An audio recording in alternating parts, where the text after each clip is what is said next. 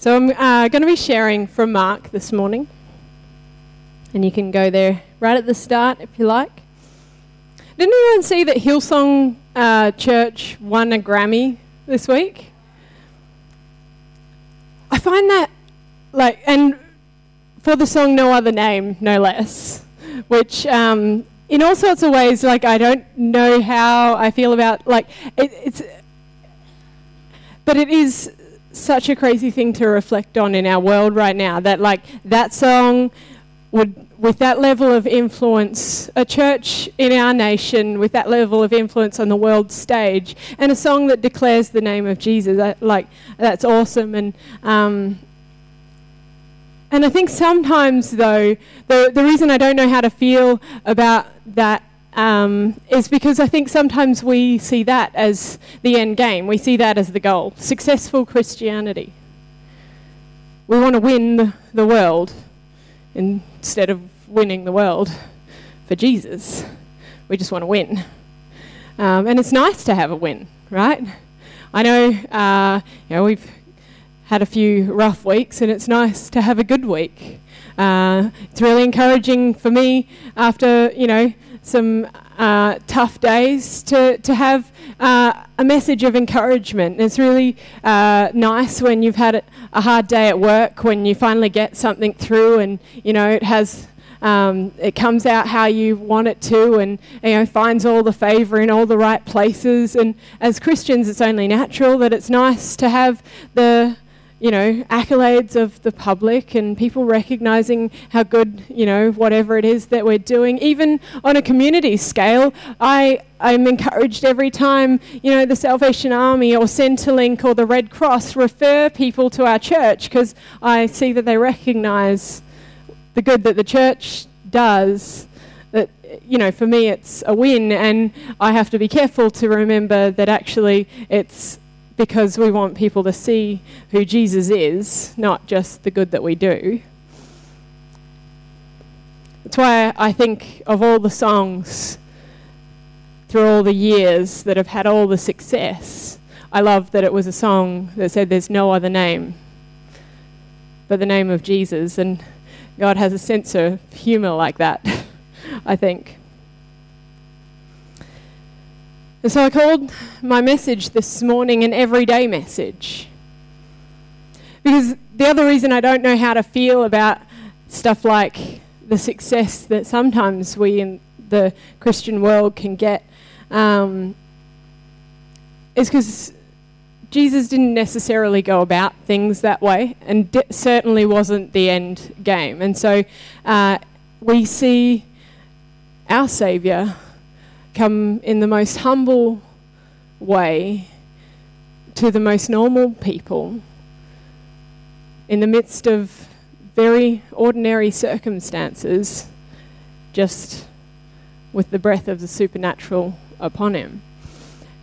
And so this, I don't think, is an accident or just God being ironic for the sake of being ironic, but actually a message to us that His message isn't just for the stage and it isn't just for the Grammy Awards and it just isn't, isn't just for the mega church and it isn't just for the successful or the elite or it isn't just for the wins but this message is an everyday message for everyday people to be shared by everyday people. And our Saviour chose a way to go about things. Our Saviour chose a way to share his message that demonstrated how we could be everyday messengers, just like he was.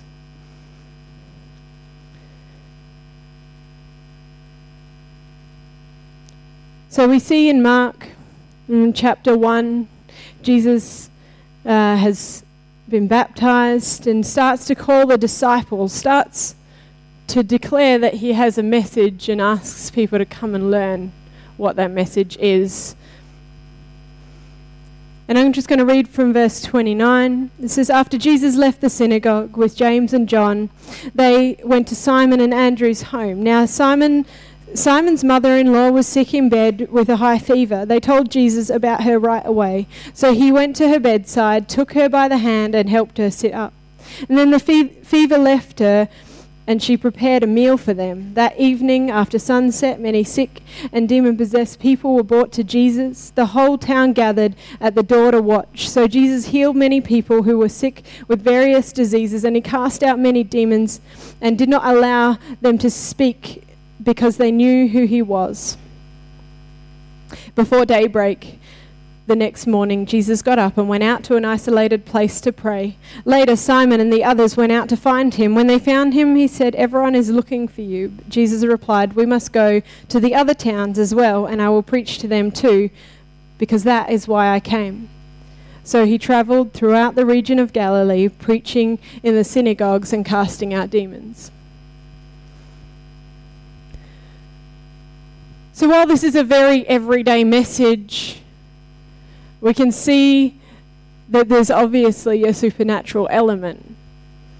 There's a message that he brings that is more than everyday, it's more than something that's explained in the natural, but it's certainly not above anyone or out of reach of anyone. And that's what I think this whole chapter, even actually the whole book you go through, and he's in everyday places with everyday people. And so sometimes we read this story and we read about how he reaches out and says, Sit up to a lady in a bed, but it's not the king's wife, and it's not the leader of their nation, and it's not, you know, some person of great influences. It's a fisherman's mother in law everyday people. And then he goes from one place to another in Galilee. Galilee is a working class area, as incredibly beautiful as it is. It's not the um, like there's Caesarea, which is like the port city where all the people came to, um, you know, to enjoy life. That would, you know, be like the the Las Vegas of uh, of the time. And then, you know, that it's not the um, it's not the Jerusalem where all the um, politics goes on. It's not the, you know, it's not the places that you would think that you would immediately go if you were beginning to take a message and yes, he ends up in those places. And ultimately, in Jerusalem, where he's crucified, that's a whole nother message for a whole nother day of what real influence is going to look like. But he starts in a very everyday place. And I think the important uh, thing to bring out of this word this morning is that it's not for the Hillsongs to declare at the Grammy Awards that Jesus is Lord only. But it's for us in our lives, in everyday places, to a fisherman's mother in law. To be able to operate in the supernatural in a way that brings healing and restoration to someone's life in such a simple way that matters to just one person that maybe not the whole world needs to see. This is the message of the gospel. This is the message we're called to bring to those around us. This is the life as Jesus' followers that we're called to lead. Because if we are his followers, then we should go about doing the same things he does, and we should ask the question what did he say that he came to do? We know what he said he came to do. We could go to the place where he opens up Isaiah 61 in the temple and says, For the Spirit of the Lord is upon me to preach the good news to the poor, to bring healing to the brokenhearted. We could go right here where it says, We must go on to other towns, talking of going to spread his message because that is why I came. So if we, as his followers, decide that we're going about anything other than what he said he came for, then we need to revisit and reconsider our priorities and begin to learn from him what he said his priority was.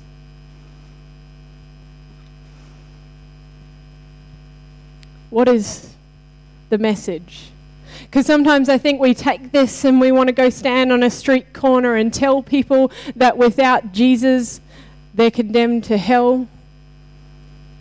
We want to bring some kind of message of fear and condemnation when he himself said, I've come not to condemn the world, but to save it. And if that was the gospel that we're called to go and preach, and this is why I wanted to call this message the forgotten gospel, but I didn't just because I felt like I'd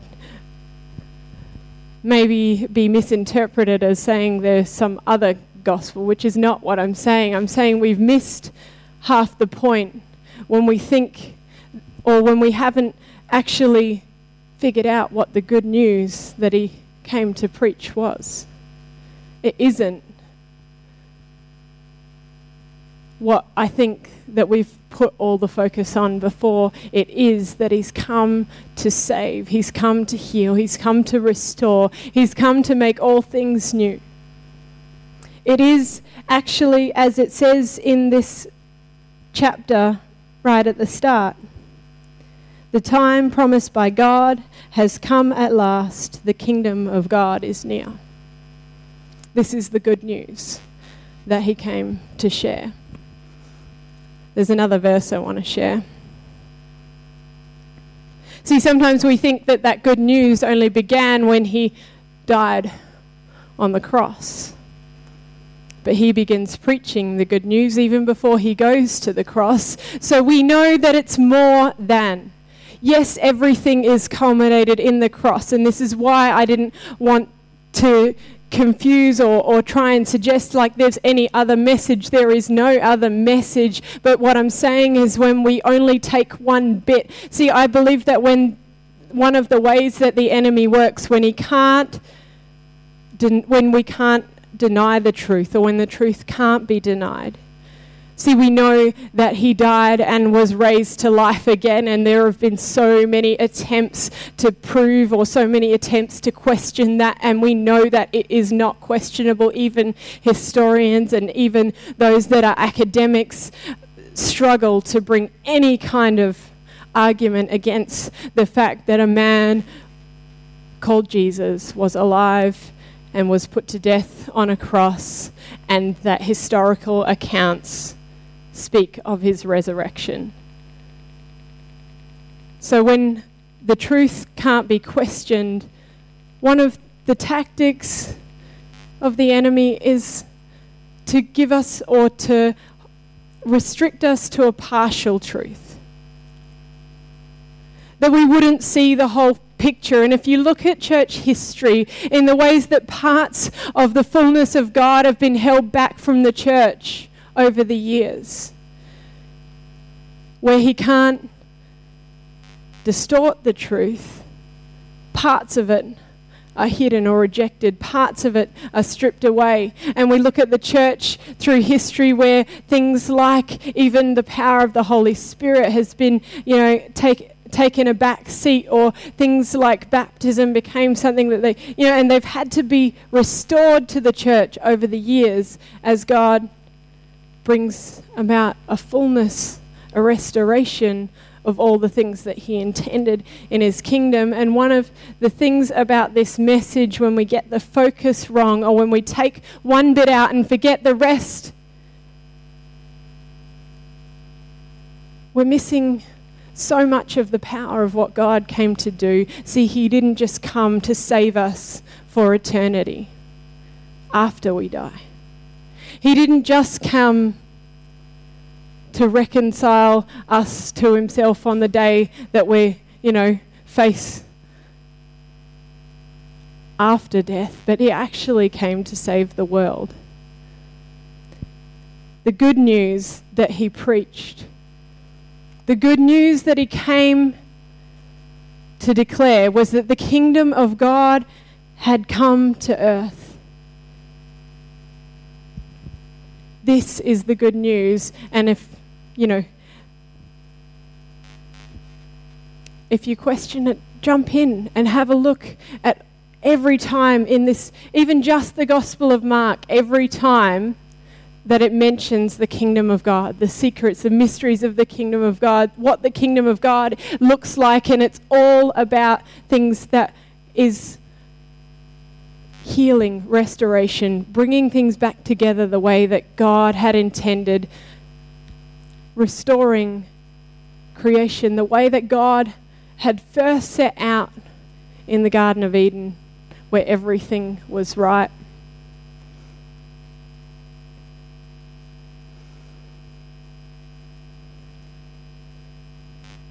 So Jesus takes this message. And yes, we see everything that he lives, teaches, and is on the cross at Calvary and in the resurrection. We see the hope of the future.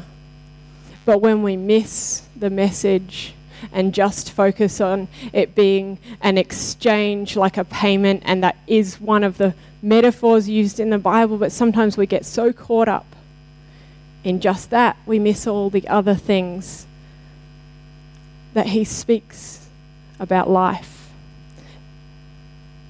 The hope of the world is Jesus. And he takes this message not to kings or councils, not to the religious elite, but to everyday people.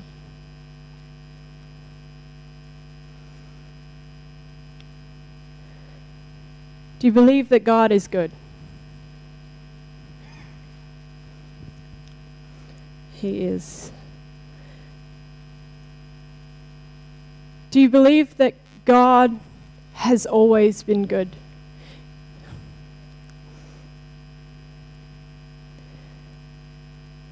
I think sometimes we think that God is good because Jesus died for us. Sometimes we get stuck there and imagine that maybe up until then he wasn't. I want to read the words of David from the Psalms. This is before Jesus is born, and this isn't prophetic. This is, this is David's expressing who God was to him. Praise the Lord. How good it is to sing praises to our God, for he is gracious. A song of praise is fitting. The Lord builds up Jerusalem. He gathers the outcasts of Israel. He heals the brokenhearted and binds up their wounds. He determines the number of stars and gives them all their names. Great is our Lord and abundant in power. His understanding is beyond measure. The Lord lifts up the downtrodden. He casts the wicked to the ground. Sing to the Lord with thanksgiving. Make melody to the uh, to our God. He covers the heavens with clouds and prepares rain for the earth, makes grass grow on the hills. He gives animals their food. He del- his delight is not in the strength uh, of the horse or chariot, nor is his pleasure in the speed of a runner, but the Lord takes pleasure in those who fear him, uh, in those whose hope is in his steadfast love. Praise the Lord. God is good and has always been good. David knew that God was good. Jesus showed us in his fullness how good God was and God is. The good news was the goodness of God and all that he had meant for humanity's relationship with himself was being made complete, established, begun in the world by his coming to earth. The good news is all that goodness that David sang about in the Psalms, all the goodness of God that the prophets spoke about, all the justice and righteousness that he, he embodies had come to earth. That is the good news of the kingdom that he came to preach. So if we think But the good news that we need to go and preach is to go and tell people that they're wrong and they need Jesus. We've missed half the point, or probably most of it, because by the time you get done with those statements, people are done with us. We got a bunch of things left in our letterbox. And they're from, I guess, a well meaning individual who has very strong feelings about, uh, you know, who God is and, and what people need to do, and, and didn't really tell me anything about the goodness of God other than the fact that, you know, if we did the right thing, you know, in the end, we'd be okay and go to heaven.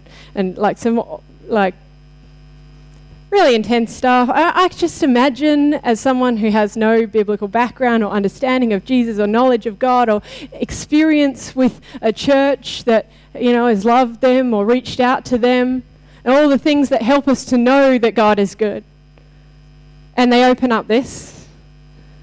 It's not preaching the good news.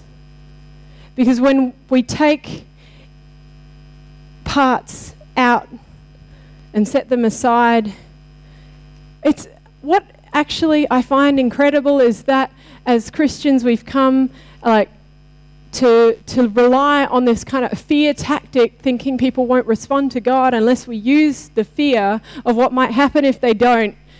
When incredibly one of the most common sayings in the Bible is fear not for I am with you. Have no fear. Be at peace the message of God is not fear. In fact, perfect love casts out all fear. And so when we hear this challenge to preach the gospel, remember, church, that it is to live the way that Jesus lived, demonstrating the love of God in a way that reveals the goodness of God that came to earth, that was the good news. So, in a whole roundabout way, that's all I'm saying is when we hear the call to preach the gospel, it's a call to love people in a way that reveals Jesus to them. But we must hear the call. And sometimes that's the next place where we fall down. We experience the goodness of God and we know who He is. And we know that there is a call to preach the good news, and that's why we rejoice when we see Brooke, whatever her actual last name is, Fraser, on a stage. Anyone who's ever read it, it's like weird. On a stage declaring that the name of Jesus is above all names because we know that it's good and it should be done, but we certainly don't want to do it because it's uncomfortable. And it is. But as followers of Jesus, our call is to go to the places that he went.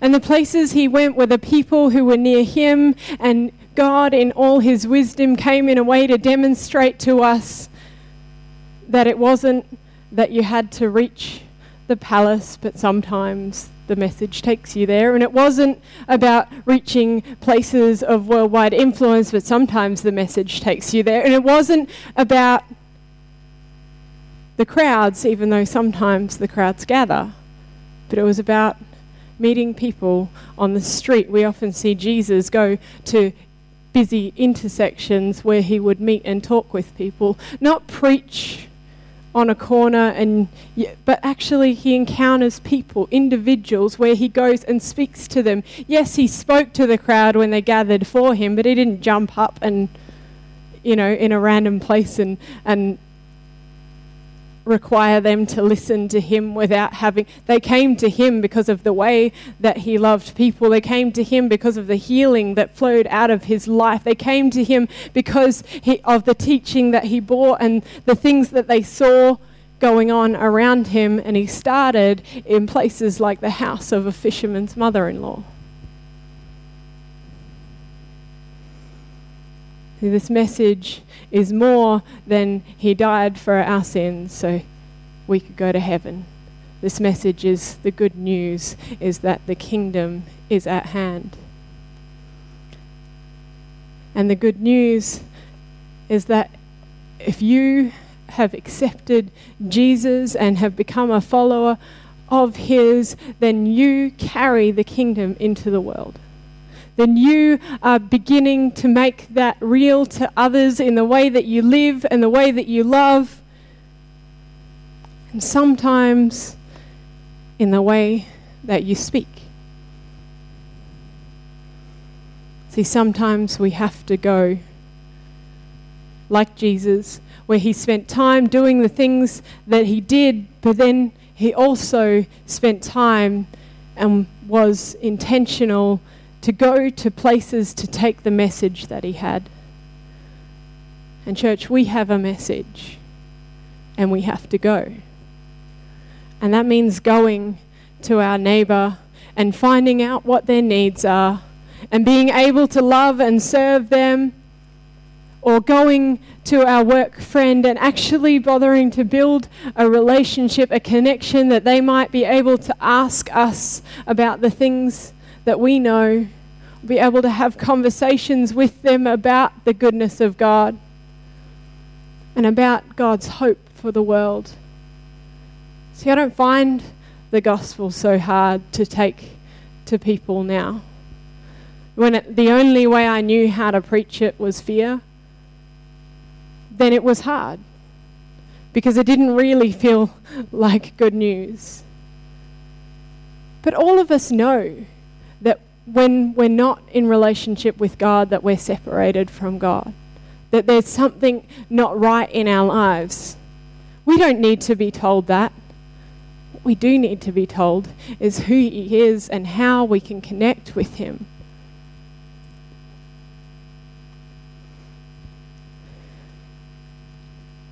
And so we need to go and declare the goodness of God, like David did, singing a song about all the things that God was. And for some of us, that means learning actually how to speak about the goodness of God. Sometimes it means digging in and finding the goodness of God again for ourselves. Because every time we face a challenge, every time we face a trial, sometimes it's easy to let go of the things we know that are good about God and lose a little bit of that hope, that conviction to speak that message. For some of us, it means finding the boldness to actually serve, love, and build relationships that will open doors for those conversations and not ones that are just for the sake of saying what you want to say. So there's something about that fear based message that wants to tell people that they're wrong, but we know the right answer. But when you have to build a relationship with someone, when you love them, when you actually become friends with them, not just with an agenda, but genuinely, see, to love people, it can't be with a motive. It can't be conditional on them responding to your invitation to church. But genuine love says, even if you don't choose this, or even if you don't want to hear me, or even if you want to, you know, run me into the ground because of what I believe, or, or whatever it is, genuine love says, I still care. But I can share with conviction because I've seen it that sometimes it takes, you know, a few months, sometimes it takes 10 or 15 years. But eventually, that genuine love speaks to the heart louder than all the doubts and all the disillusionment, louder than all of the things that have showed them all the things that are wrong with the world, that hope for something being right, that desire to be connected with God, that knowledge that we are created to be in relationship with Him. It overrides.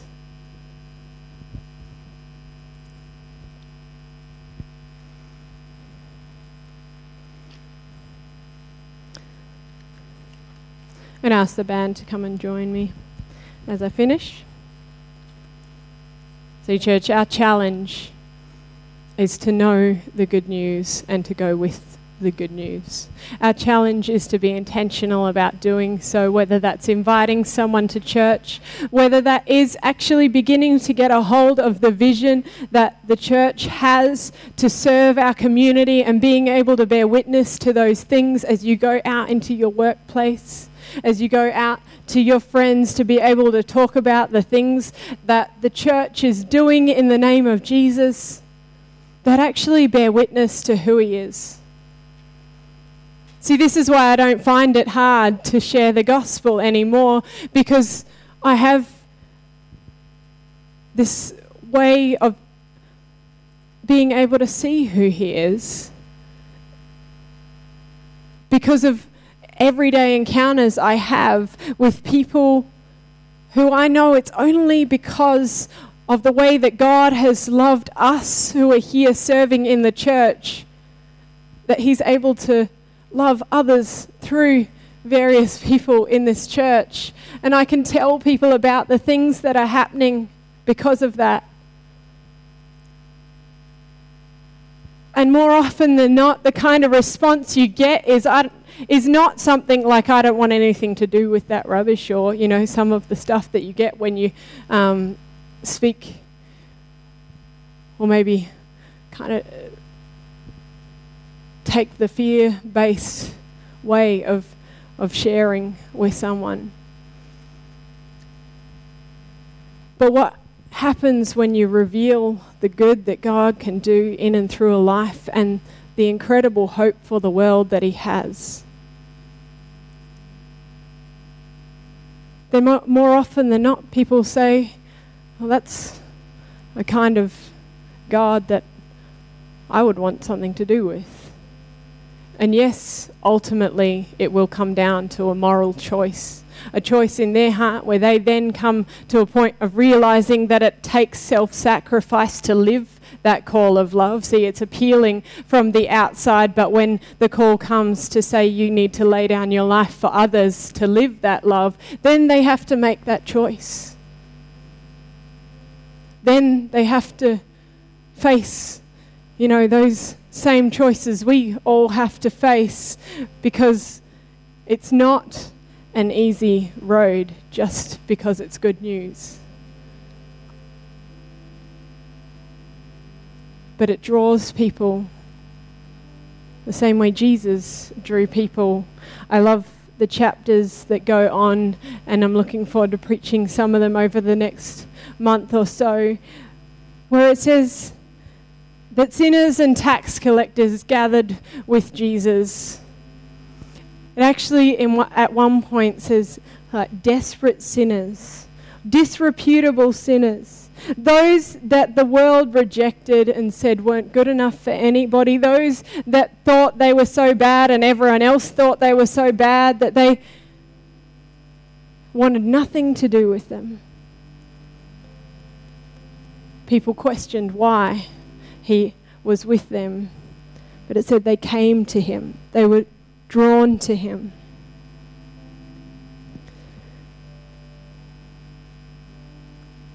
The religious leaders said, Why do you associate with such people? And he said, These are the people that need it.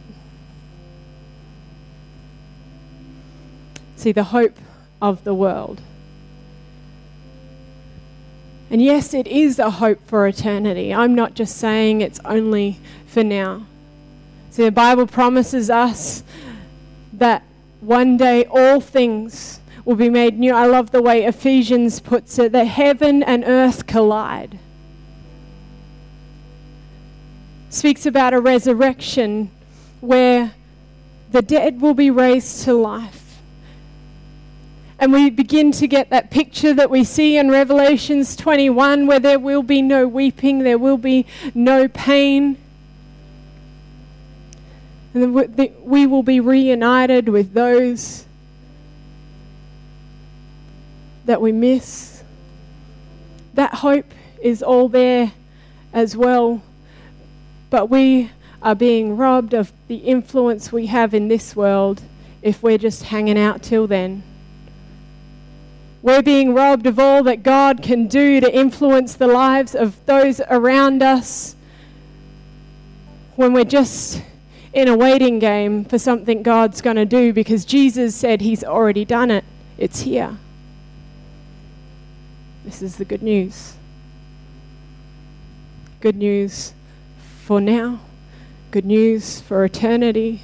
Good news for kings and rulers and authorities. Good news for those at the Grammy Awards and in Hollywood and in mega churches. And good news for everyday people. Good news for our kids in kids' church. Good news for the people who come in here on a daily basis looking for something to eat. Good news for students that have disengaged from normal education and who are not getting any help anywhere else that walk into the church looking for a place where someone will give them the time of day. Good news for the poor. Good news for the brokenhearted, for those that are mourning.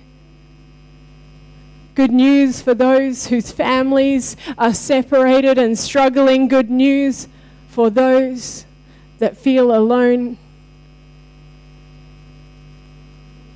Good news for the fisherman's mother in law, for the tax collectors and sinners. Good news for me and you.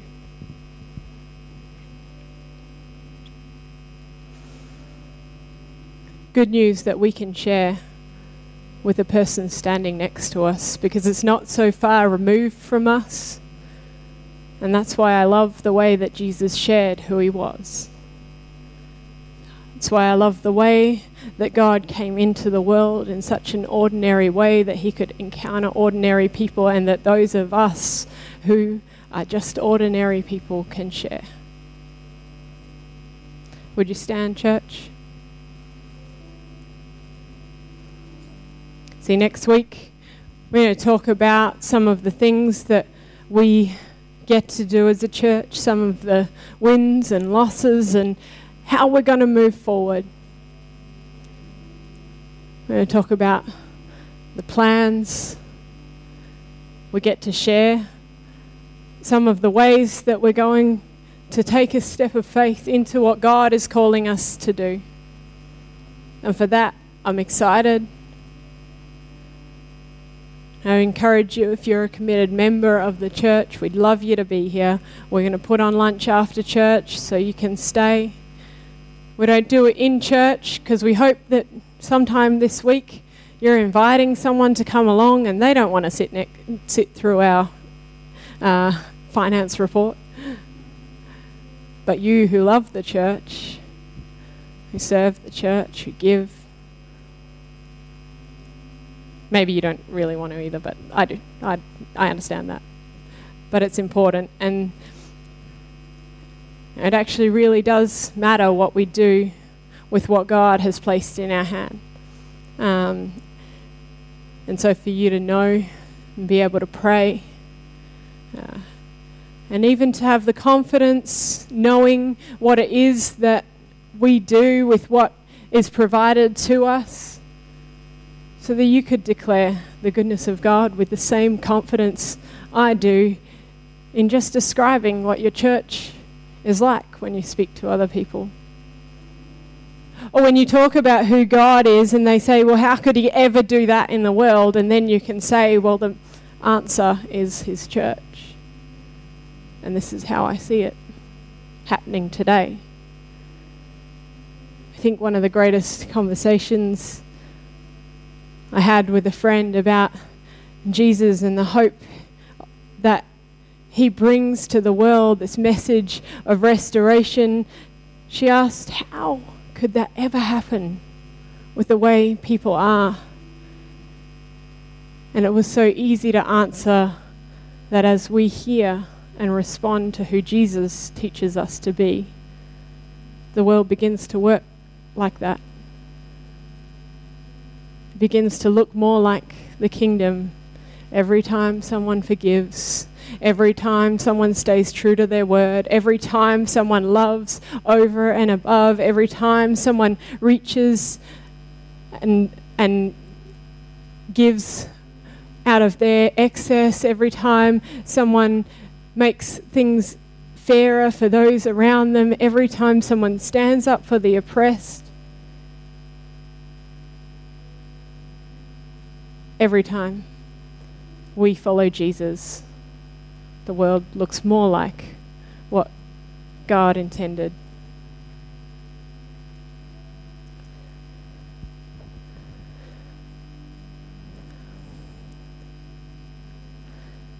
So I'm going to hand over to Katie. She's going to lead us in communion this morning. Hi, church. So, as we come before the communion table this morning, uh, let's keep our focus on the good news that Tara just spoke about how the kingdom of God is near. That no matter where you're at with God right now, you can come forward and receive communion. Uh, it's an opportunity for us to come before God and reflect on what Jesus did on the cross, but also what Jesus is doing within us and through us today. That we can take this everyday message of good news out and put it into action in our lives. So, this is the table, not of the church, but of the Lord. It is made ready for those who love God and those who want to love God more. So, come, you who have much faith and you who have a little, you who have been here often and you who are here for the first time, you who have tried to follow Jesus, you who failed in following Jesus, and you who have just decided to follow Jesus for the first time. Come. Let nothing keep you from love's feast. Let nothing empty this table of its power, leave judgment behind, and receive mercy leave indifference behind, and recognize God's family.